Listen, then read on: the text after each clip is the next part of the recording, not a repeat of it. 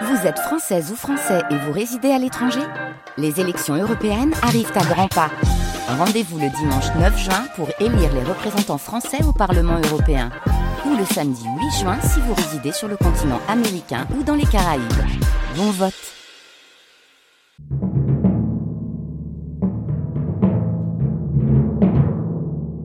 Joseph Kessel appartient à la tradition des, conteurs, qui est issue de la tradition orale. Et c'est vrai que lorsqu'on lit Kessel, on entend une voix. Cette voix chaude de Kessel qui raconte une histoire. Alors vous êtes assis à côté de lui et vous êtes pris par le récit, il vous emporte, il vous conduit. Et hum, Kessel s'est heurté souvent à une opposition de, on pourrait appeler l'intelligentsia, de l'université, ou des critiques littéraires plus simplement, qui euh, ont trouvé que ces livres n'étaient pas assez domptés, n'étaient pas assez surécrits. Il y a toujours cette légende comme quoi euh, qu'il avait beaucoup de talent mais qu'il écrivait vite fait mal fait. Que colportait des gens comme Jean Paulhan, enfin un peu les snobs de la NRF, qui étaient un peu agacés en fait qu'il soit le, un peu le meilleur pote de Gaston Gallimard, et puis aussi la machine à cash hein, de Gallimard. Moi perso, euh, je j'ai jamais considéré qu'il écrivait mal. Au contraire, je pense qu'il y a des déjà il y a un maniement de la syntaxe très puissante, euh, surtout quand on la, lit à l'aune d'aujourd'hui. Enfin, il y a un maniement de l'imparfait du subjonctif. Il y a des phrases, il y a un rythme, il y a une musique chez Kessel, parfois très orale d'ailleurs, mais qui à mon avis en fait. Alors je, je suis pas, de toute façon, je suis pas prof de littérature, mais je sais pas si c'est le plus grand styliste, mais c'est un excellent styliste. Et je, je pense que les gens qui disent l'inverse, euh, enfin euh, voilà, Jean Paulhan combien de divisions quoi, même Gide combien de divisions. En fait, il se définissait pas. Pour lui, euh, il était journaliste et puis il écrivait des romans. Donc euh, les questions d'études littéraires lui passaient au-dessus de la tête. hein. Il adorait la littérature, bien évidemment, les auteurs russes. Il adorait euh, Alexandre Dumas. Il aimait Proust aussi. Donc c'était un, un grand lecteur. Il disait toujours Je me demande bien ce que faisaient les gens avant Gutenberg, parce que il pouvait pas lire, évidemment.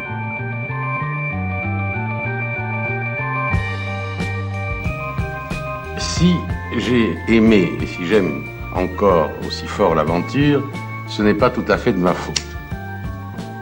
Joseph Kessel sans frontières, une série documentaire de Romain de Bec de Lièvre et Julie Bérécy.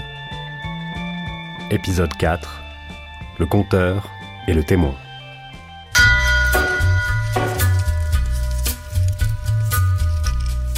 France, été 1945. Jeff a accroché une deuxième croix de guerre à son uniforme de vétéran. Avec l'armée des ombres et le chant des partisans, il a composé le roman trouble de la résistance et le troisième hymne français. Les pierres qu'il accumule sur son passage construisent quelque chose qui ressemble à la statue d'un colosse ou à un monument national. Mais les héros des livres d'histoire et les monuments qu'on leur érige, Jeff a l'air de s'en moquer. Pour lui, c'est une vie toute nouvelle qui commence. À Londres, il a rencontré Michel O'Brien, le troisième amour de sa vie, à moins que ça ne soit le quatrième ou le cinquième, on s'y perd un peu. En cet été 1945, le pays se réveille du grand sommeil de la guerre, et Jeff vient de revêtir une nouvelle fois le costume du reporter pour entrer dans la salle feutrée du palais de justice de Paris, où il s'apprête à rencontrer une vieille connaissance, un vieux maréchal de France. Il y a trois mois, le maréchal Pétain, renvoyé par Hitler, venait se livrer à la France. À la frontière suisse, le général Koenig prenait livraison de celui qui avait profité de notre défaite pour supprimer la République d'un trait de plume. Et maintenant, c'est le palais de justice et c'est la voiture cellulaire. Pendant son procès, Pétain sera logé sur place, derrière ses fenêtres murées tout exprès, dans cette petite pièce installée pour lui. Et voici que Pétain entre dans la salle de la première chambre. Trop petite salle pour un si grand procès. Pour ce procès où l'homme qui ose encore se dire chef de l'État va répondre des années pendant lesquelles la France a été occupée, occupée aussi par lui. Des témoins sont là, messieurs Albert Lebrun, Louis Marin, Paul Reynaud, Michel Clémenceau. Et voici la cour qui va juger avec 24 jurés tirés au sort parmi des parlementaires et des hommes de la résistance. Le procureur général Mornay prend place en face de l'accusé contre qui il va mener l'attaque. Que se passe-t-il au fond essentiel, au ressort véritable du vieux maréchal? Le front net, les joues roses, les yeux d'un bleu délavé, le torse droit et les mains sans cesse et machinalement frémissantes ne livrent rien. Aucun jour, aucune lueur sur ce que peut penser ou sentir à un tel instant celui dont l'honneur et la vie sont en jeu. Le silence dure. On n'entend que les bruits des appareils de cinéma. Les photographes, à bout portant, prennent sous tous les angles le visage de statue. Pendant une seconde, une seule, le maréchal Pétain lève les yeux. Je suis si près de lui que je peux distinguer le grain de sa peau. Or, même ainsi, je ne peux me prononcer sur l'expression de ce regard. Foyé par l'inquisition la plus indiscrète, la plus humiliante, brutalisé par les lampes du photographe, les yeux du maréchal Pétain ne révèlent rien. Ce qui me frappe chez Kessel, c'est sa capacité à regarder les hommes et à raconter ce qu'il voit avec une justesse incroyable et avec très peu de mots. Dominique Missica, historienne. Trois lignes et vous voyez euh, Pétain. Trois lignes et vous voyez euh, Laval complètement défait, l'homme euh, amaigri. En quelques mots, Kessel sait brosser les portraits, les situations, et on a l'impression d'être dans la salle d'audience, d'être à côté de lui au moment de l'événement. C'est cette capacité extrêmement cinématographique aussi. On a l'impression d'être dans un film. Et là, avec Kessel, dès les premières lignes, avec le procès Pétain, ben on y est, on y est. On voit le, vieillard, son képi, euh, entrer avec euh, le gendarme. Enfin, on y est. En juillet 45, quand il assiste avec beaucoup de journalistes, hein, Camus y va, euh, il y reste pas longtemps, mais il y a Jean Schlumberger pour Le Figaro, il y a Léon Verte. Gilles Heuré journaliste. Quand il voit Pétain, il pense aussi au premier reportage qu'il a fait sur le 14 juillet 1919. Le maréchal Pétain sur son cheval blanc. L'image du vainqueur. L'image de celui qui, euh, à Verdun, avait assoupli les règles de discipline.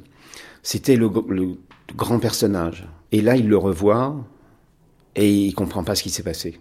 Là, il voit quelqu'un qui euh, s'est euh, incroyablement compromis avec l'occupant nazi, qui a été aux commandes d'un régime de Vichy euh, torsionnaire, et c'est un fantôme. Pétain ne parle pas, il est là, il a mis ses gants, et puis il y a son képi avec les feuilles de chêne, et puis de temps en temps il bouge le képi, mais il a rien à dire, on a l'impression qu'il est, euh, est complètement noyé par ce qui lui arrive.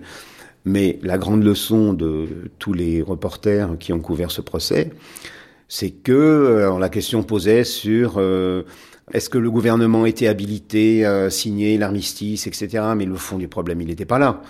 Le fond du problème, c'était la nature politique et idéologique du régime de Vichy. Et ça, c'est une question qui a été euh, complètement gommée. D'autant plus gommée que les juges qui étaient là, ils avaient déjà prêté serment à Pétain euh, plusieurs années auparavant. Donc, euh, on est dans un système un petit peu bancal. Et il est encore chaud sur cette question, si je puis dire, parce que donc il a été résistant pendant deux ans. Il a été en Angleterre, euh, et il a écrit euh, L'armée des ombres, et donc ça l'a marqué beaucoup, ça. Hein. C'est une femme mince, tendue, frémissante. Madame Psychari Renan a demandé à témoigner au nom de son fils, tué en novembre 1942, dans un combat fatal livré sur les ordres du maréchal Pétain contre les Américains après le débarquement libérateur en Afrique du Nord. Elle est d'une simplicité qui bouleverse. Les yeux secs et brûlants, le souffle rompu, elle charge le maréchal Pétain de la mort de son fils. Elle a deux autres fils. L'un a rejoint le général de Gaulle le 18 juin 1940, l'autre à 17 ans a rejoint la résistance. S'ils étaient morts, dit la femme aux yeux secs et brûlants, j'aurais accepté. Ils seraient morts pour la France. Mon fils, tué sur les ordres du maréchal Pétain, est mort au service de l'ennemi. À 4 heures du matin, après les délibérations du tribunal, une attente euh, vraiment qui était un suspense presque intolérable. Joseph Kessel, alias Jeff. Quand le maréchal Pétain a entendu, pendant tout le procès, on se demandait est-ce qu'il comprend, ne comprend-il pas, entend-il, n'entend-il pas, est-il conscient, a-t-il tous ses moyens Lorsqu'il a entendu qu'il était condamné à mort et dégradé eh ce visage si blanc est devenu encore plus blanc et vraiment une expression de faiblesse, de désastre sur la figure qui est une chose inoubliable.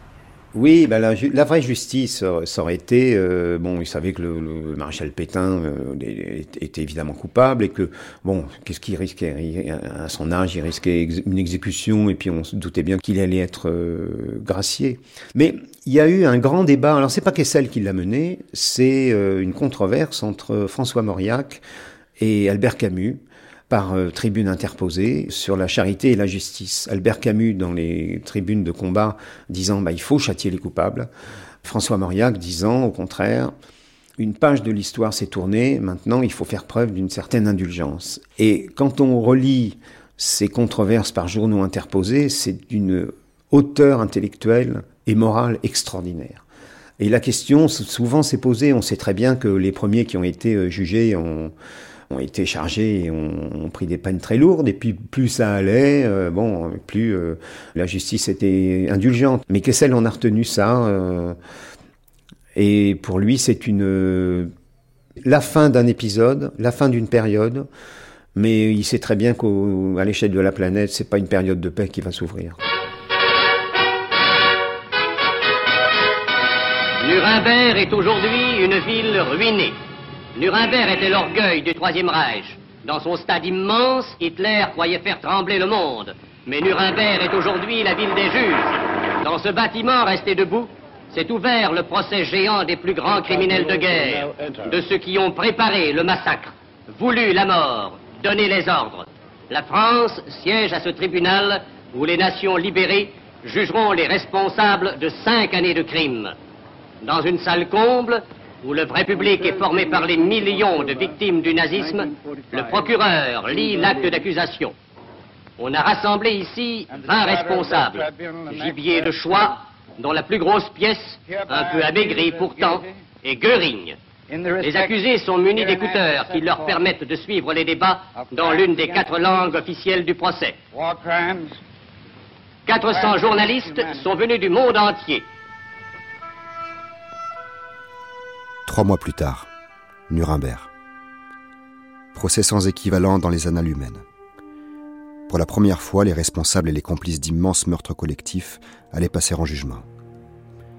Des centaines de journalistes venus du monde entier s'entassaient à cinq ou six par chambre dans le camp de presse que les Américains avaient établi aux environs de Nuremberg. Envoyé spécial de France Soir, j'assistais seulement au prologue d'un procès qui devait se prolonger des mois et des mois avant d'aboutir à la mort par suicide ou pendaison des principaux accusés. Mais ce fut précisément dans les premières audiences que cet extraordinaire jugement eut toute sa force et sa couleur spectrale. On n'a pas oublié ces journées où d'année en année se répétaient les rites hallucinants et sauvages du culte d'Hitler, les rues pavoisées et le bruit des bottes, les océans de drapeaux et le chant des hymnes.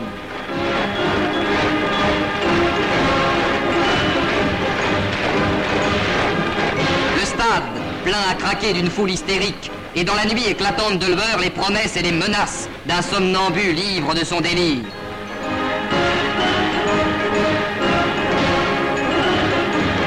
Et puis, un jour est venu où, dans le stade vide, terriblement silencieux, au milieu d'une Allemagne épouvantablement silencieuse, le nazisme s'est écroulé. On jugeait des bourreaux, on jugeait des assassins, on jugeait des hommes qui avaient fait le malheur de l'Europe, qui avaient organiser les camps de mort industriellement, enfin qui avaient failli avoir l'empire du monde. Et naturellement, il n'y a pas besoin d'insister pour dire que c'était une impression incomparable. De voir dans le box des accusés le maréchal Göring, Ribbentrop, ministre des Affaires étrangères, le général Keitel, commandant de toutes les troupes euh, allemandes, Kaltenbrunner, chef de la Gestapo, enfin. Mais on s'habitue à tout. Alors, très vite, on allait là comme on va à son métier. Mais il y a eu une séance qui a dépassé vraiment à tel point toutes les autres que jusqu'à présent, je ne sais pas, ça me donne une impression presque d'effroi sacré. Tout à coup, sans prévenir, toutes les lumières se sont éteintes dans la salle, sauf une rampe qui éclairait le visage des nazis, des grands chefs accusés. Et puis dans le fond de la salle, une autre lumière s'est allumée et c'était un écran de cinéma.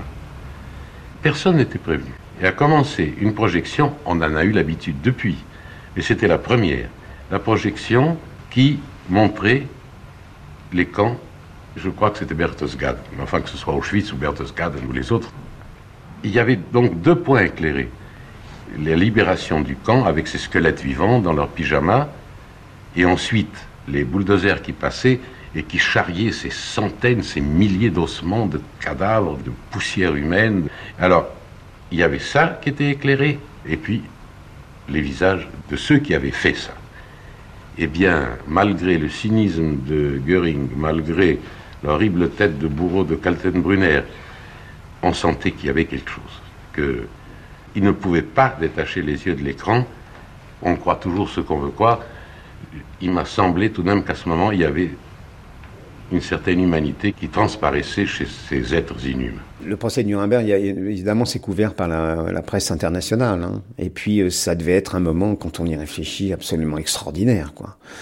Filmé par des grands réalisateurs américains qui avaient filmé les camps, George Stevens, John Ford. Euh, et il y a des films sur la, les camps de concentration, les camps d'extermination qui ont été projetés dans un silence euh, évidemment euh, sidérant. Et puis il y a les dignitaires nazis là qui sont là, euh, qui se demandent même pourquoi ils sont là d'ailleurs. Göring affecte une sorte de, de mépris envers la salle, de, de suffisance. Ça devait être assez insupportable pour notamment pour les témoins qui ont été appelés et qui étaient victimes des horreurs nazies. Et pour lui, c'est un événement historique, bien évidemment. Donc il essaye d'en... Il est assez sobre d'ailleurs. Hein, euh, de la même façon que quand il couvrira le procès Eichmann, bon, il y a une, une répulsion évidente qui va exprimer quand il dit que Eichmann a une tête d'araignée humaine, quoi, de, de, personnage, euh, lui aussi qui se croit absolument au-dessus des lois et qui comprend même pas comment il a été euh, enlevé par un commando israélien en Amérique latine. Mais donc, il y a une répulsion, mais Kessel ne, ne charge pas euh, son témoignage, puisque c'est évident que ces types sont des, des saloperies. Quoi.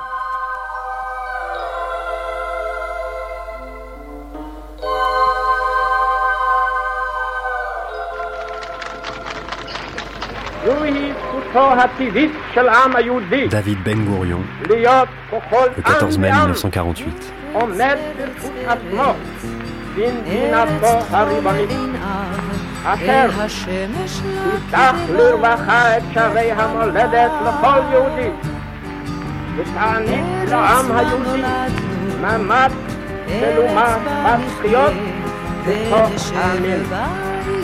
לפיכך C'était la fin d'une époque. Les Juifs célébrèrent l'événement et à 4 heures de l'après-midi ce même jour, ben Gourion, qui n'avait cessé de lutter pour imposer sa conception du destin du peuple juif, proclama la naissance de l'État d'Israël. Il dit Nous appelons tous les juifs de la diaspora à se joindre à nous et à nous prêter main forte pour faire que la rédemption d'Israël soit assumée jusqu'à la fin des siècles.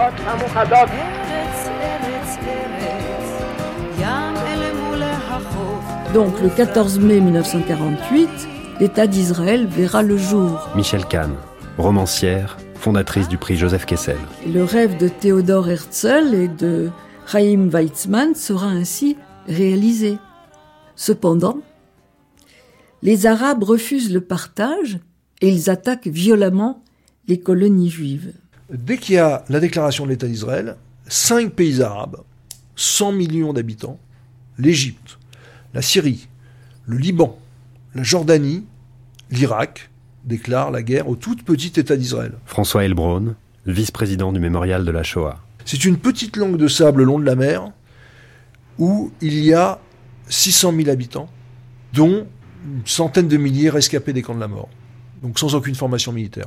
Beaucoup sont des rescapés de la Shoah, d'autres sont des, héros de la résistance en Europe ou euh, des soldats des brigades juives mais savent que si ils perdent la guerre, soit ils vont être massacrés par les Arabes, soit ils sont dos à la mer et ils doivent reprendre des bateaux, mais pour aller où? En Europe? L'Europe qui est devenue le cimetière de 6 millions de juifs, qui est devenu le plus grand cimetière de juifs au monde, dans des pays qui ne veulent pas d'eux. Quand les juifs retournent en Pologne, ils sont massacrés. Quand les juifs arrivent en Allemagne, ils n'ont pas envie d'aller en Allemagne. En France, ils sont à peu près acceptés. Les États-Unis n'acceptent pas les rescapés juifs. Donc ils sont dos à la mer, et effectivement ils se battent avec l'énergie du désespoir, et quand on n'a pas le choix, on se bat mieux que les autres. Et donc c'est ce petit peuple, avec cette petite armée mal équipée en fait, parce que personne l'équipait vraiment à l'époque, qui va résister à, cinq armées arabes. En Palestine, en dépit des efforts des médiateurs successifs, les combats ont repris entre troupes arabes et juives. Malgré l'intervention de l'aviation égyptienne, les forces israéliennes ont réussi à occuper les principaux points d'appui du désert de Negev dans le sud de la Palestine, et notamment celui de Beersheba sur la route d'Égypte et de Jérusalem. À Paris, à François, Pierre Lazareff et Charles Gombeau sont très attentifs à la situation. François est le premier journal de France et il se doit d'informer sérieusement l'opinion publique du drame que risque de vivre Israël à la minute même où il connaîtra une existence officielle. Et évidemment, qui mieux que Joseph Kessel pourra décrire, interpréter et commenter les faits. Il est envoyé par son journal, bah, évidemment le grand François, il prend le premier avion, mais vraiment le premier avion, qui s'appelle le Petrel, c'est un petit avion loué en compagnie de cinq autres personnes, et puis, ils essayent de se poser en Palestine devenue Israël, pour la partie juive. Et il s'est posé à Chypre d'abord. Et puis, il arrive là-bas. Et quand il se pose, il se pose à Haïfa, parce que Tel Aviv est sous, les tirs. Et puis, il donne l'ordre au pétrel de se poser à Haïfa. Et euh, Jeff dit au pilote insistez pour Tel Aviv, car il sait que cette ville appartient entièrement aux Juifs. Atterrissage refusé. Ils atterrissent la peur au ventre, parce c'est y a quand même des combats, il y a des tirs. Et puis sur la piste, il y a trois garçons en chemise, alors c'est lui qui écrit ça, trois garçons en chemise, en short kaki, uniforme de tous les pays chauds, se dirigent vers les arrivants, qui apprennent alors que leur avion est le premier à toucher le sol de l'État d'Israël et qu'ils sont les premiers à y débarquer. Jeff s'avance, son passeport à la main, et le garçon jeune, roux et rude, qui pose le visa d'entrée sur son passeport, lui dit, aussi ému que lui, vous avez le visa numéro 1. Et donc, Kessel, sur son passeport, il en était très ému, très fier.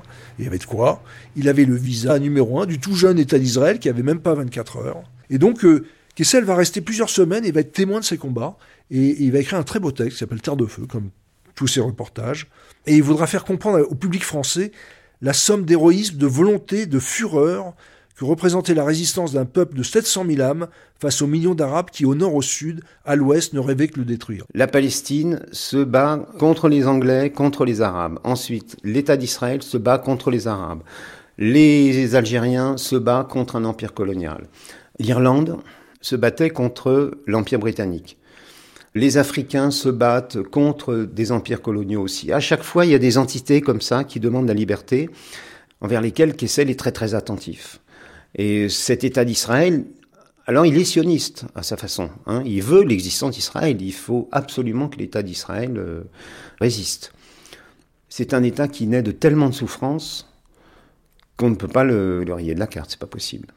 Mais comment ça se passait la guerre et professionnellement pour vous, comme journaliste Alors là, je vous dirais malgré toute mon admiration, euh, ma dévotion pour les gens d'Israël, ça a été pire que au début de la Deuxième Guerre mondiale, euh, pendant la drôle de guerre, quand les journalistes étaient traités comme des demi-espions. Là, on nous traitait comme des espions complets, parce qu'ils sortaient à peine juste de la clandestinité, parce qu'il y avait beaucoup de journalistes anglais dont les sympathies de leur gouvernement ouvertement allaient aux Arabes, et que même à un ami comme j'étais, si on avait permis d'aller voir derrière le front immédiat, euh, on n'aurait pas pu l'interdire aux autres. Alors vraiment, ça a été l'enfer. Il a fallu truquer, il a fallu prendre des ruses.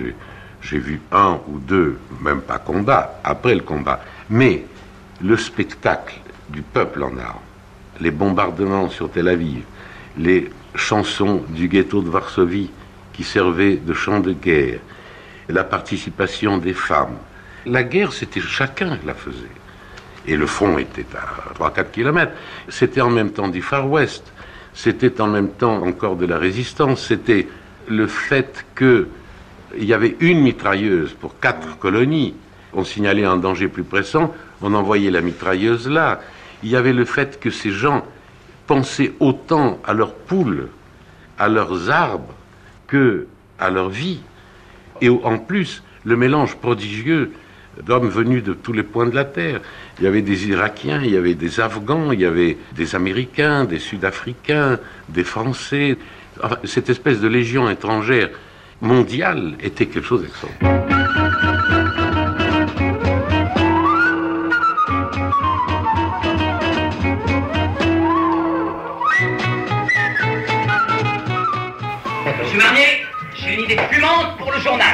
Faire un journal avec des idées, vous Vous savez le type qui a gagné le tour du monde On peut lui racheter son billet. Il est prêt à le bazarder à n'importe quel prix. Et alors? Et alors? Bah vous me donnez le billet, je pars. Je vous ramène un truc à tout casser. Le tour du monde. Le tour du monde, le lecteur s'en fout, il n'y a que le tour de France qui fait vendre. Kessel, vous connaissez? C'est pas possible. Excusez-moi, je vous avais pris pour le petit rivard. Je sais pas si vous vous souvenez de cette série télévisée qui s'appelait Les Globetrotters. François Sureau, écrivain. Les Globetrotters, c'est comme Belle et Sébastien, vous voyez, c'est une série télévisée de ma jeunesse qui était diffusée par l'ORTF en, noir et blanc, il y avait une seule chaîne, euh, et on voyait les Globetrotters.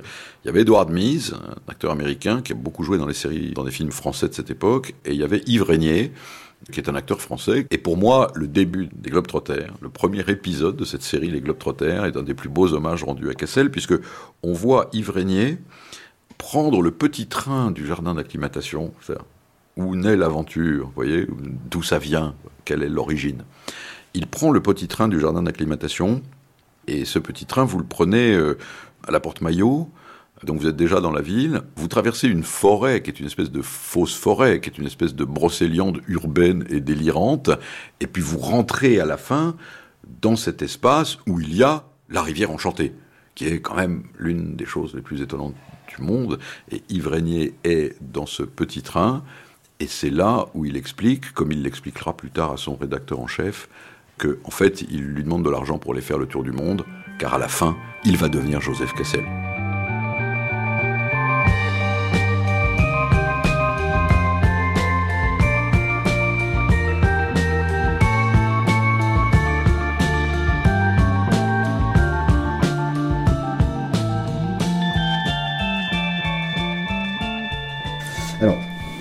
Là, on passe sur un, manuscrit de reportage qui est euh, également un manuscrit très important. Je pense que dans les grands reportages, c'est euh, euh, celui qui a également une, une vraie aura auprès des non seulement des confrères mais du public. Serge Linkes, maître de conférence à l'Université de La Rochelle. Il s'agit de la piste faux. Alors, déjà, je trouve que le, le titre est très beau. Alors, le début, enfin, si on prend le, la jeunesse de ce reportage, c'est un peu moins glorieux parce que finalement, Kessel a aussi l'intention de euh, profiter en fait de ce reportage pour offrir un voyage de noces à sa femme Michelle O'Brien par la même occasion. Donc, il se sert de ce reportage comme euh, un support pour euh, une façon de ne pas dépenser d'argent pour ce voyage de noces. Et d'ailleurs, euh, ce qui est aussi intéressant, c'est que Michel Kessel, elle, va être également envoyée en tant qu'envoyée spéciale, mais par l'hebdomadaire Elle, ou le mensuel, alors je sais plus s'il était hebdomadaire ou mensuel à l'époque. Et donc c'est la chose se passe en couple, puisque c'est la femme de Lazarev qui dirige Elle, et c'est Lazarev qui envoie Kessel pour François.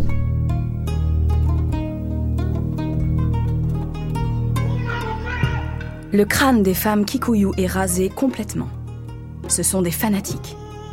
Elles portent le ravitaillement, les armes des Mao Mao.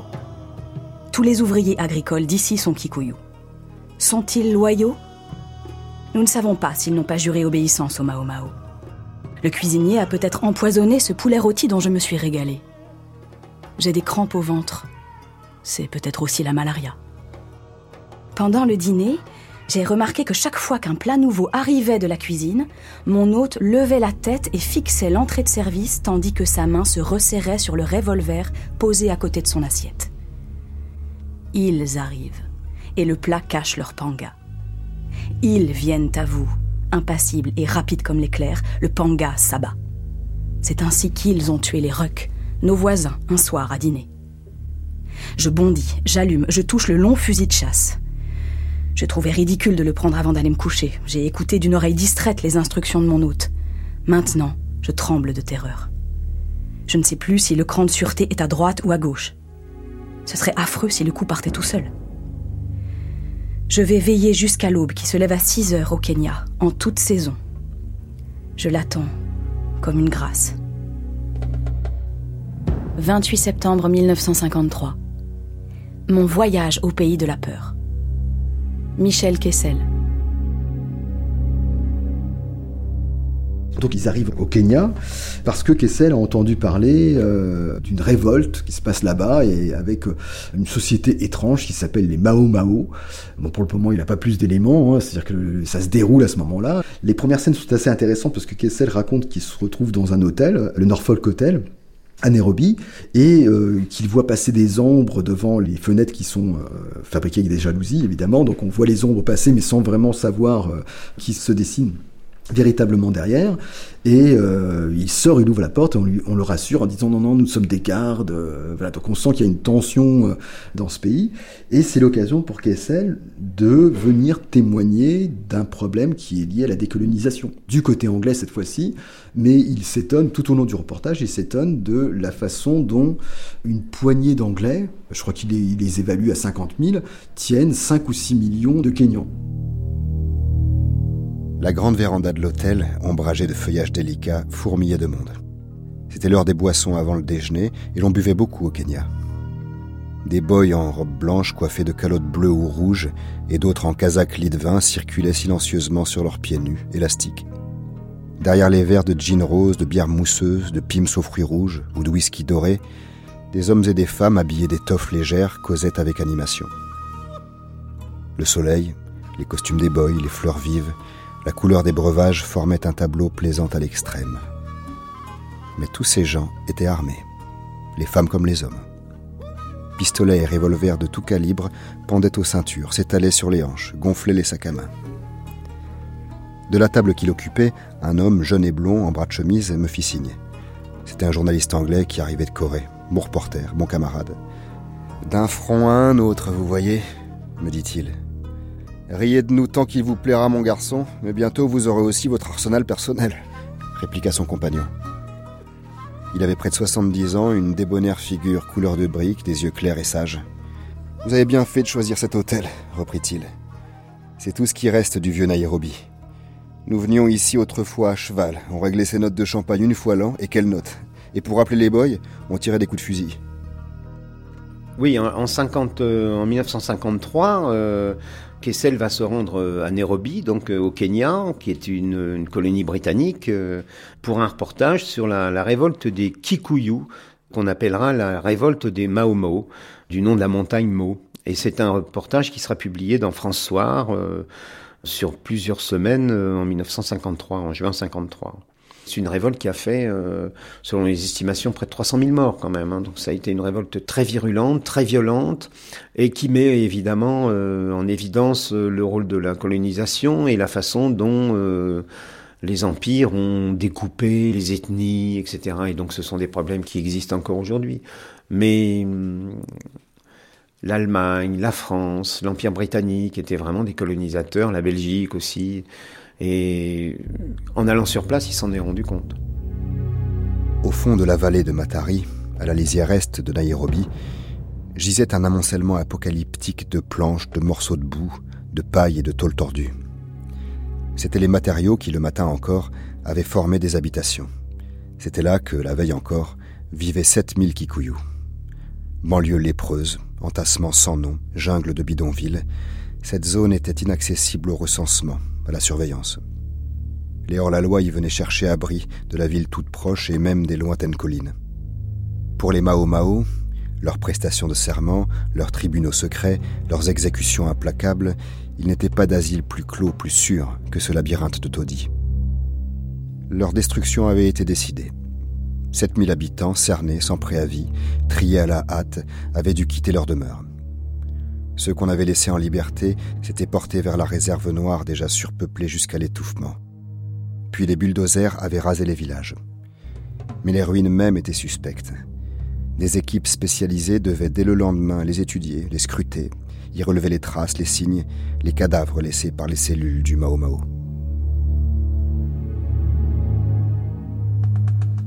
Alors ce manuscrit-là, relié, il y a un nombre de pages assez considérable, puisqu'on atteint presque 900 folios. Et euh, on va trouver dans ce manuscrit, Kessel n'hésitant pas à utiliser toutes sortes de supports, on va trouver dans ce manuscrit des euh, pages qui proviennent en fait des bloc-notes de l'hôtel, du Norfolk Hotel, où il écrit euh, ses reportages. Donc on a euh, tous les éléments, Norfolk Hotel, Block Hotel euh, Lieutenant, euh, Nairobi, Kenya Colonie, avec le numéro de téléphone, hein, c'est le 2472. Bon, ne l'utilisez plus, je pense qu'il est plus valable. Et Kessel s'en sert pour rédiger. On en est au 24e article de ce reportage. Et puis, de la même façon, on retrouve donc sur ce recto verso pratiquement toute la substantifique moelle du lion en plantant le décor, en définissant les personnages. Il y a des, on a déjà Patricia, on a euh, le Major, on a les principaux événements qui vont se dérouler. Euh, alors pas forcément dans l'ordre, hein, Kessel est plutôt dans l'esprit de scène à faire et donc euh, qui vont se distribuer différemment dans l'écriture du, roman. Et donc Kessel avait déjà toutes ces choses dans la tête et il, les note pour pas les oublier. il va s'en servir beaucoup plus tard parce que alors, ça veut dire qu'il a écrit ce, ce papier-là en 53 et le lion ne sort qu'en 58.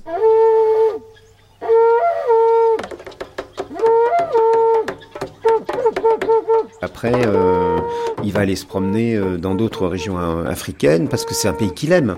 Donc, euh, il en a vu l'horreur, il en a vu les guerres, mais il espère aussi en découvrir les espaces. La piste fausse est composée de deux parties, l'insurrection de Marmande, et une fois que j'ai eu fini mon reportage, alors je me suis promené dans le Kenya et, autour du Kenya, enfin. Et au Tanganyika. Rwanda, Tanganyika, Rwanda, etc. Dans les réserves. Et puis, c'est de ce voyage-là qu'est né aussi le Lion, qui a été un énorme succès dans le monde entier. Oui, euh, je ne veux pas dire que je suis insensible au succès, mais euh, c'est surtout la joie que j'ai eue d'écrire ce livre et le contact avec la bête sauvage qui pour moi est une fascination. Le livre répond d'ailleurs à la vérité la plus stricte, sauf le changement qu'il ne s'agissait pas d'un lion mais d'une lionne. Mais tout le reste est à peu près vrai. Donc vous avez connu un gardien de réserve, oui, qui s'appelait, qui s'appelait Taberer. C'est ça, qui avait une fille. Qui m'a raconté l'histoire de la fille et de la lionne, et comment la fille a élevé le bébé lionne qu'il avait trouvé. Le, couple lion-lionne disparaît, et on trouve des minuscules lionceaux. Ce tabreur était le superintendant de, la réserve, de la réserve d'Ambozelli, qui se trouve juste à la, frontière du Tanganyika et du Kenya, au pied du Kilimanjaro. ça, au pied du Kilimanjaro. Donc il avait contrôle de toute cette euh, réserve. Immense réserve. Où se trouvent tous les, animaux les, qu'on peut rencontrer là-bas. Rhinocéros, euh, éléphants, euh, lions. Euh, buffle, enfin tout ce que vous avez vu vous-même quand vous êtes allé au Kenya. Prodigieux foisonnement. Et alors il avait un jour ramassé une, petite lionne. Oui, qu'il a rapporté chez lui. Sa fille alors avait 5 ou 6 ans. Elle a voulu la voir, il lui a fait cadeau comme on fait cadeau d'une poupée. Et la petite lui a donné le biberon, l'a enveloppé dans ses vert quand il faisait froid. Et elle est devenue son amie seulement une bête sauvage grandit plus vite qu'un être humain. Et euh, quand la petite avait 7 ans, la, lionne était en pleine forme, en pleine force, elle faisait ce que voulait la fille. Mais c'est ce rapport entre euh, enfant et, bête. Et il m'a dit, et c'était un homme vraiment, comme on dit en anglais, maître, fact, terre à terre, qui n'inventait pas. Elle avait un pouvoir sur les animaux. Elle allait se promener n'importe où et les animaux venaient à elle parce que c'était un être innocent et les animaux sentaient qu'il n'y avait pas de mal à attendre d'elle. Est-ce qu'il avait tiré sur mes paupières pour voir ce qu'elle cachait? Je n'aurais pu le dire avec certitude. J'avais bien eu le sentiment, au sortir du sommeil, qu'un pinceau léger et râpeux s'était promené le long de mon visage, mais quand je m'éveillais vraiment, je le trouvais assis très attentif au niveau de l'oreiller et qui m'examinait avec insistance. Sa taille ne dépassait pas celle d'une noix de coco. Sa courte fourrure en avait la couleur.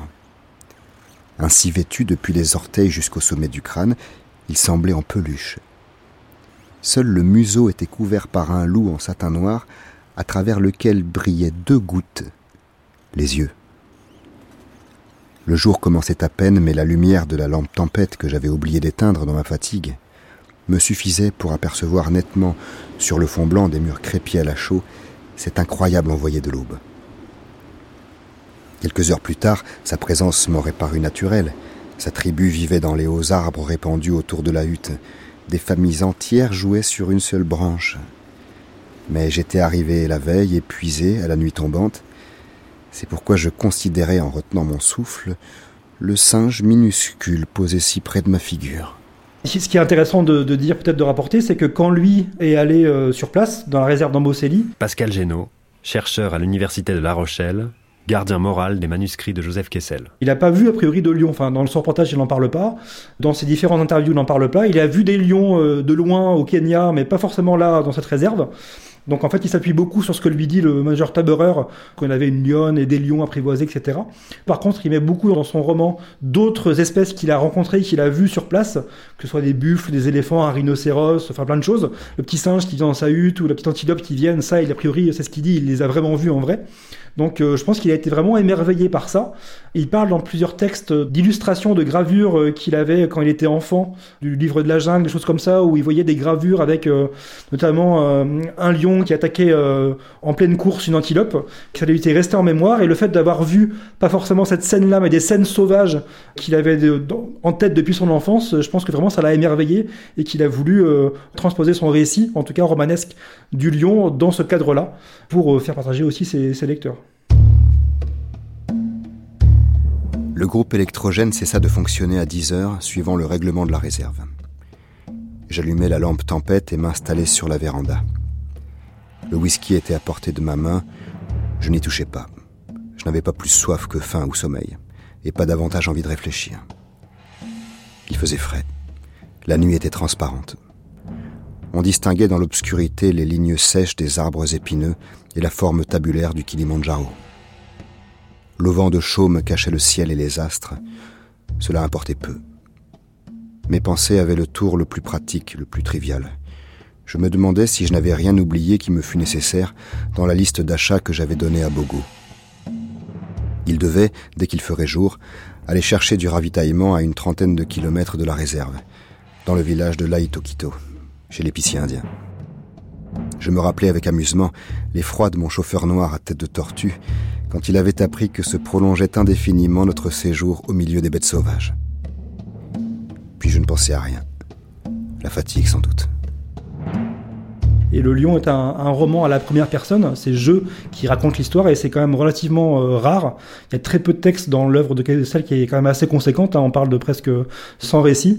Donc c'est très rare euh, que ce soit un récit à la première personne. Il y a ça. Il y a le fait qu'il est effectivement euh, décrit comme étant un, voyageur français qui fait des reportages, qui fait des voyages souvent, qui écrit pour ceux qui n'ont pas la chance de voyager pour raconter ce qu'il a vu. Donc effectivement, il y a plein de, choses qui font penser que, bah, la, frontière est très mince entre le narrateur et Kessel lui-même. Parce que ça, c'est une chose qui est très frappante, c'est qu'il est pur du, narcissisme. Enfin, euh, c'est d'ailleurs très fascinant parce que quand vous lisez des, notamment euh, tous ces récits où il se met en scène en disant je. En fait, il se met en scène en disant je, et on a l'impression que euh, le type est un stagiaire des échos, quoi. On a l'impression que c'est ça, que c'est un stagiaire des échos euh, qui discute avec l'ataman machin, le général truc, le malfrat chose, et qu'il n'est rien. On sait qu'il n'en était rien. Le type était assez vite reconnu comme un immense journaliste, comme un géant des lettres. C'était un colosse. Il avait un charme fou. Les femmes tombaient comme des mouches. Enfin, je veux dire, ce jeu fictif qui est le jeu du petit garçon immergé dans le monde des adultes, ce jeu est extrêmement surprenant de la part de Kessel. Et je pense qu'il renvoie à cette part d'enfance aussi qui nous émeut chez lui. S'il est un écrivain, ça n'est pas un écrivain pour les enfants, c'est un écrivain de l'enfance. Un écrivain qui se souvient de l'enfant lorsqu'il découvre que les adultes mentent, qu'ils ne disent pas la vérité, qu'ils n'ont pas organisé le monde qu'il convient, qu'ils ne sont pas animés par la justice. Et alors, comment vais-je vivre? Et cette question à la sable, le jeu du petit garçon Kessel la pose sans cesse à tous ceux qu'il rencontre à travers le corps gigantesque de l'écrivain qu'il est devenu. C'est assez bouleversant. Alors le lion, c'est une très très belle histoire, hein, l'histoire entre ce gros animal et puis euh, cette petite fille. Alors bon, c'est un livre qui est euh, lu dans toutes les écoles encore, j'imagine aujourd'hui, et il y a beaucoup de gens qui abordent euh, l'œuvre de Kessel par ce livre.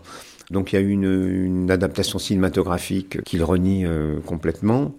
Et De Gaulle lui avait envoyé un mot en lui disant euh, Cher Joseph Kessel, ce livre est probablement le plus beau livre que vous ayez écrit. Euh, bon, c'est pas mon avis, mais on a le droit d'être aujourd'hui en désaccord avec le général De Gaulle. mais chacun rentre chez Kessel par la porte qui lui convient, et quel que soit son âge. Hein. Une adolescente ou un adolescent peut lire Le Lion, et puis euh, nous, euh, un étudiant en histoire peut lire euh, L'armée des ombres. voilà. Chacun son Kessel. De toute façon, c'est un tel, il y a plus, de 80 livres. Donc c'est une telle cathédrale qui a forcément plusieurs portes qui peuvent y accéder. Jusqu'à récemment, un roman comme Le Lion était un des plus gros best-sellers. Mathieu Le Tourneux, professeur à l'université de Nanterre. Saint-Exupéry aussi est un, best-seller. Pour que ces œuvres soient euh, si durablement des best-sellers, il faut que ce soit des œuvres de transmission. De transmission scolaire, bien sûr, mais aussi de transmission familiale, des livres que les parents donnent aux enfants. Et ça, ça fabrique quelque chose qui n'est pas du canon. C'est-à-dire, c'est pas la grande littérature, mais qui est du patrimoine. Et on aurait intérêt à, questionner justement la différence entre le canon et le patrimoine dans euh, les représentations, dans les pratiques culturelles d'une collectivité. Parce qu'on voit remonter beaucoup aujourd'hui le patrimoine au détriment du canon. On voit bien l'importance de Dumas qui s'accroît considérablement en ce moment parce que c'est du patrimoine. Bah, je pense que Kessel, c'est aussi du patrimoine. C'est peut-être pas du canon. Ça va peut-être devenir du canon. Mais en tout cas, c'est du patrimoine. Et ce patrimoine, c'est quelque chose, quand l'effet d'opposition entre littérature populaire et euh, littérature de diffusion restreinte, quand cette opposition entre littérature populaire et littérature de diffusion restreinte s'effrite, ce qui est le cas aujourd'hui, bah, le patrimoine remonte peut-être au détriment du canon.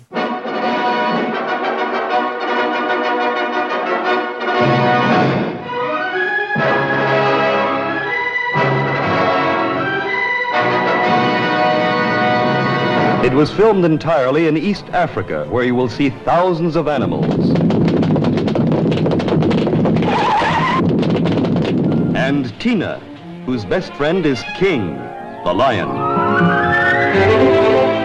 From the moving and exciting novel by Joseph Kessel, a story of strange and majestic beauty. Et parfois, certains personnages qu'il a créés étaient furieux de la dimension euh, presque herculéenne qu'il leur a donnée. Alfred de Montesquieu, Grand reporter. Le chasseur dans le lion s'est reconnu et a voulu lui faire un procès. Le chasseur et la petite fille. La petite fille et le chasseur, ils se sont reconnus. Alors je crois qu'ils se sont reconnus d'ailleurs pas en lisant le livre, parce que le livre n'était pas traduit. Je crois qu'il y a eu une adaptation, j'ai envie de dire une adaptation américaine. Ils se sont reconnus et ils étaient là, non mais... Et donc en fait, les gens étaient presque un peu mécontents de cette fait de déposséder leur, leur, leur personnalité, mais surtout presque mécontents qu'on les ait rendus si grands, si sublimes ou quoi. Et je pense qu'il était à la, recherche un peu de ça. C'est pas le mentir vrai, c'est juste que la frontière entre le, réel et le rêvé, l'obtenu et l'espéré, il espère tellement grand que presque il voit pas le réel. Il voit presque au-delà du réel. Il est un peu voyant, euh, Kessel. Il voit dans l'âme des gens, c'est évident hein, d'ailleurs. Il il, regarde le regard de quelqu'un, il, il perce directement vers son âme. Euh, et donc il, il, il a ce côté presque extra lucide, un peu voyant, enfin comme on veut. Mais du coup, ouais, c'est une fois de plus presque un cliché, mais c'est un peu l'albatros, quoi. Ces ailes de géant l'empêchent de marcher, quoi. C'est-à-dire qu'il voit tellement loin qu'il voit pas très bien le, tout ce qu'il y a à 2 cm de lui, quoi. D'abord, écoutez, qu'est-ce que est un reportage Qu'est-ce que Zola, c'est un reportage. L'équipage, c'est avec une intrigue, c'est un reportage sur une escadrille. Faust, c'est du reportage intérieur. C'est vraiment très difficile de faire la ligne. Pour le lion, c'est la même chose. La, réserve est une photographie de la réserve euh, euh, sur laquelle j'ai fait des articles, mais j'ai transformé, j'ai inventé ce Maasai qui est amoureux de la petite, ça c'est de l'invention.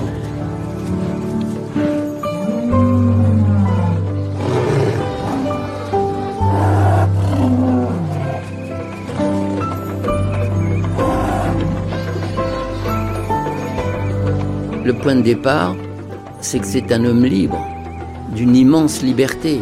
Jean-Claude Zilberstein, éditeur. la liberté, ça demande des moyens. Donc, je ne vais pas lui jeter la pierre s'il a fait du recyclage. Et il n'est pas le seul. Moi qui ai travaillé sur les textes de Paulan, Paulan aussi faisait des articles, les collait dans un article plus important, et ensuite, on retrouve ça soit dans la peinture cubiste, soit dans... Les fleurs de Tarbes sont composées d'articles venant de six publications différentes. Et en tout cas, la pratique de la publication des romans en feuilleton, comme c'était le cas pour Belle de Jour dans Gringoire, tout le monde le faisait. Enfin, Monterland l'a fait, Marcel Aimé le, le faisait aussi dans Gringoire, d'ailleurs, à mon avis. Encore une fois, vraiment, ce n'est pas le, le nanti, entre guillemets, que je suis à 84 ans, qui vous dit ça, mais je me souviens très bien de, je me souviens suffisamment de mes années de, de dèche pour euh, comprendre que le fait de gagner sa vie, euh, et encore une fois, surtout quand on a le, train de vie, non pas de luxe, mais de liberté, dont Kessel avait besoin. Bon, les journaux payaient les, déplacements, mais enfin, sur place, je pense que le, caviar, la vodka, les femmes et le reste, c'était son argent. Euh, il y fallait sa contribution personnelle. Alors, ce que j'appelle, moi, un petit peu comme ça, à la va-vite, le recyclage kesselien, c'est quelque chose qui m'a frappé au début. Je me souviens, j'étais jeune, j'étais ado. Je me jetais sur un bouquin de Kessel tout content parce que je l'avais pas encore lu. Et j'avais ce sentiment bizarre de l'avoir déjà lu. Je me disais, ah, c'est bizarre, j'ai déjà lu ce livre. Et je disais, bah non, pourtant. Et puis je regardais, à l'époque il n'y avait pas internet. Euh, je regardais, euh, mais si, c'est la même histoire que. Ah, je regardais dans ma bibliothèque. Et puis il y avait un autre titre. Et en fait, euh, donc ça m'a mis la puce à l'oreille. Puis après, en, grandissant, et puis surtout en devenant moi-même journaliste, j'ai compris ce que faisait Kessel, c'est-à-dire il recyclait. Pour la faire brève, Kessel en fait tirait toujours un peu le diable par la queue. Il gagnait pas mal d'argent, hein, mais il était à la fois très dépensier et très généreux.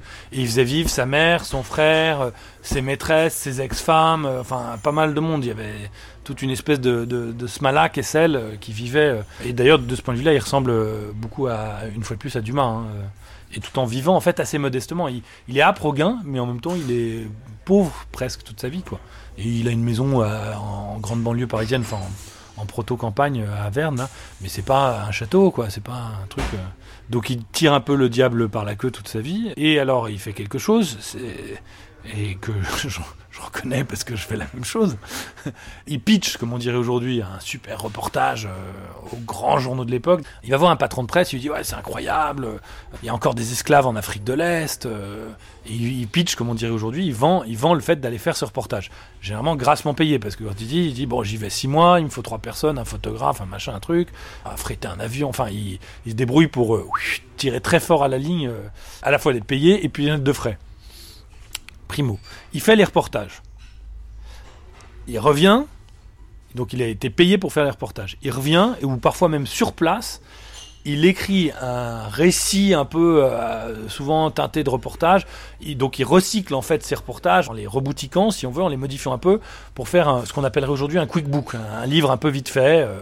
Et puis après, un an après, six mois après, deux ans après, il s'est posé à Paris il va voir dans ce cas-là généralement euh, Gaston Gallimard. Il lui dit ouais j'ai une idée euh. et en fait il réécrit le récit qu'il a déjà écrit deux fois, pour lequel il a déjà été payé deux fois, une fois en reporter une fois en, presque en récit quoi. Et il le réécrit en roman cette fois. Et la troisième fois généralement il l'écrit euh, c'est mieux écrit, c'est plus réfléchi quoi. Typiquement par exemple la piste fauve devient le lion. C'est-à-dire un petit livre un peu vite fait, mais que moi j'aime beaucoup, devient un des immenses chefs-d'œuvre de Kessel. Donc voilà, ça c'est l'étape 3. Euh, Donc hein, on est déjà à 3 rémunérations pour le même récit. Quoi. La piste fauve, 1953. Les trois rhinocéros orientaient dans tous les sens leurs têtes monstrueuses, sur lesquelles les cornes se détachaient comme des armes barbares. Ils humaient l'air chargé de nos effluves et leurs petits yeux obliques et brillants, aux lourdes poches plissées, épiaient de biais la voiture et son équipage humain. Le lion, 1958. Les rhinocéros tournaient leur tête horrible et cornue en tous sens. Leurs yeux étroits et obliques, entre de lourds plis de peau, ne nous quittaient plus. La piste fauve. Taberer fit décrire un demi-cercle à la Land Rover et vint se placer de l'autre côté des arbres, plus près encore des rhinocéros. Un étrange bruit sortait de leurs naseaux horribles. Sifflements, hissements, grognements. C'est l'annonce de la charge, dit Taberer. Le lion. Boulit avait rétréci encore le rayon de sa ronde autour du groupe d'Apocalypse. Les naseaux énormes laissèrent échapper un hissement long, tenace, sinistre. Regardez notre ami, cria Patricia. C'est le plus méchant, le plus courageux. Il va charger. Ce qui est intéressant, c'est que derrière, s'il se débrouille bien, Bon, ça c'est surtout avant-guerre, mais il va aller voir un autre éditeur, ce qu'on appelle une édition de luxe, des éditions numérotées, alors le Mercure de France ou des petites éditions. Je vais dire, ouais, j'ai un, récit, là, j'ai un fond de tiroir, on pourrait en faire un. Et est-ce que l'éditeur est, dupe ou est-ce qu'il est complice J'en sais rien, mais en gros, il lui refourgue une quatrième fois la même histoire. Alors là, en raccourci, plus poétique, avec deux trois dessins imprimés sur papier bien gras, et ça, on vend ça très cher à des collectionneurs. Donc là, déjà, quatre fois le même récit, fort. Et puis après, arrive l'audiovisuel, Et là, boum Hop, je te case le scénario de ce que je viens de faire. Donc cinquième financement du même récit, de la même matière. Et voilà, et ainsi de suite. Euh, Il y, a des cas où le, même matériau, finalement, peut revenir comme ça, 5, 6, 7 fois. Les idéalistes, euh, les indécrottables idéalistes dont je fais partie, pensent qu'il y, y a un mobile utilitaire, bien sûr, ne le nions pas, mais il y a un mobile infiniment plus profond. Et ce mobile plus profond, qui est à la fois celui du reporter, à défaut d'employer le mot journaliste, du, reporter, et du raconteur d'histoire, mais aussi euh, en fait de l'écrivain, du grand écrivain, et de l'être infiniment sensible et, infiniment id- idéaliste qui était quand même Kessel, c'est qu'en fait, comme il écrit vite, parce qu'il a des besoins d'argent, parce qu'il est toujours entre deux amours, entre deux aventures, entre trois projets, entre deux drames, etc. Parce qu'il est, il est, il a cette nécessité impérieuse d'écrire vite. Il sait qu'il écrit jamais, c'est jamais parfait, quoi. C'est pas Flaubert, il met pas euh, huit ans à peaufiner chaque virgule de Madame Bovary et dire voilà, ça y est, c'est fait, quoi. Il dit un truc, il dit pas voilà, j'ai torché ça, non, c'est quand même bien, mais il sait que c'est imparfait. Et du coup, il a une espèce de langueur, ça le relance, quoi, comme une malaria qui revient chaque année, de perfectionner son livre. Mais je pense sincèrement que c'est pas par narcissisme, c'est pas. Enfin, c'est parce qu'il a le goût de l'inachevé, donc il veut que le livre soit mieux fait. Mais je pense qu'il y a un mobile presque plus noble, plus profond, qui est, je pense qu'il veut mieux rendre justice à ce personnage-là. Il aime tellement les autres êtres humains et notamment les figures qui ont hanté sa jeunesse, hanté sa vie, qu'il ne cesse d'essayer de redonner le meilleur de lui-même pour les raconter mieux. Oui, bah, il rencontre les gens, il, prend des notes, euh, et puis on voit le, le physique des gens. On voit très bien euh, la façon dont ils marchent, la façon dont ils boivent, la façon dont ils parlent, le rythme de l'éloquence, le phrasé, l'accent. On voit tout ça. C'est un peintre. C'est un photographe et c'est un peintre, et en même temps, tout passe par l'écrit. On dit souvent que bon, il écrivait très vite. Oui, il écrivait très vite, mais quand il a republié, édité ses reportages, bon, il a, il a réécrit aussi. Et ses romans, pareil. Il écrivait très vite, mais euh, quand on voit les manuscrits, on voit qu'il a raturé quand même. Il y a des repentirs, il y a des, changements de mots. Ce qui l'intéresse, ce sont les, ce sont les hommes, les hommes ou les femmes. C'est le fait que derrière chaque personnage qu'il va euh, interroger, il y a une densité humaine. Et c'est la densité humaine qui l'intéresse et qui en réalité fait euh, le cours de l'histoire.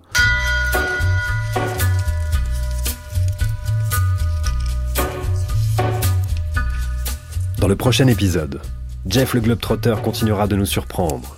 On le retrouvera sous les ors d'une coupole et à la frontière entre les continents asiatiques et européens, un pays de steppes et de cavaliers, l'Afghanistan. Mais l'Afghanistan sera-t-il le bout de la piste pour Jeff? Vous le saurez dans ce dernier épisode, conclusion d'une vie brûlante qui, pour citer Jeff lui-même, a été un tel défi à la vraisemblance que rien ne l'y pouvait étonner.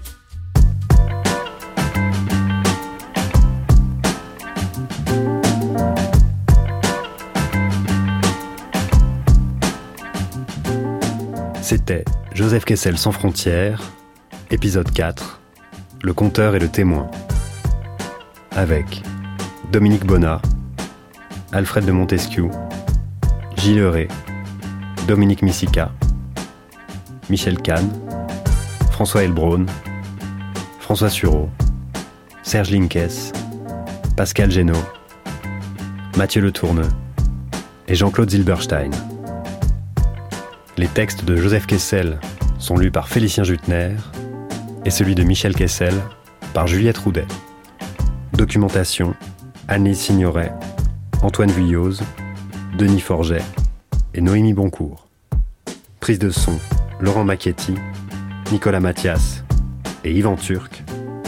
Mixage Éric Boisset. Coordination Christine Bernard. Avec la collaboration de Sacha Monoury une série documentaire de Romain de Bec de Lièvre, réalisée par Julie Bérécy.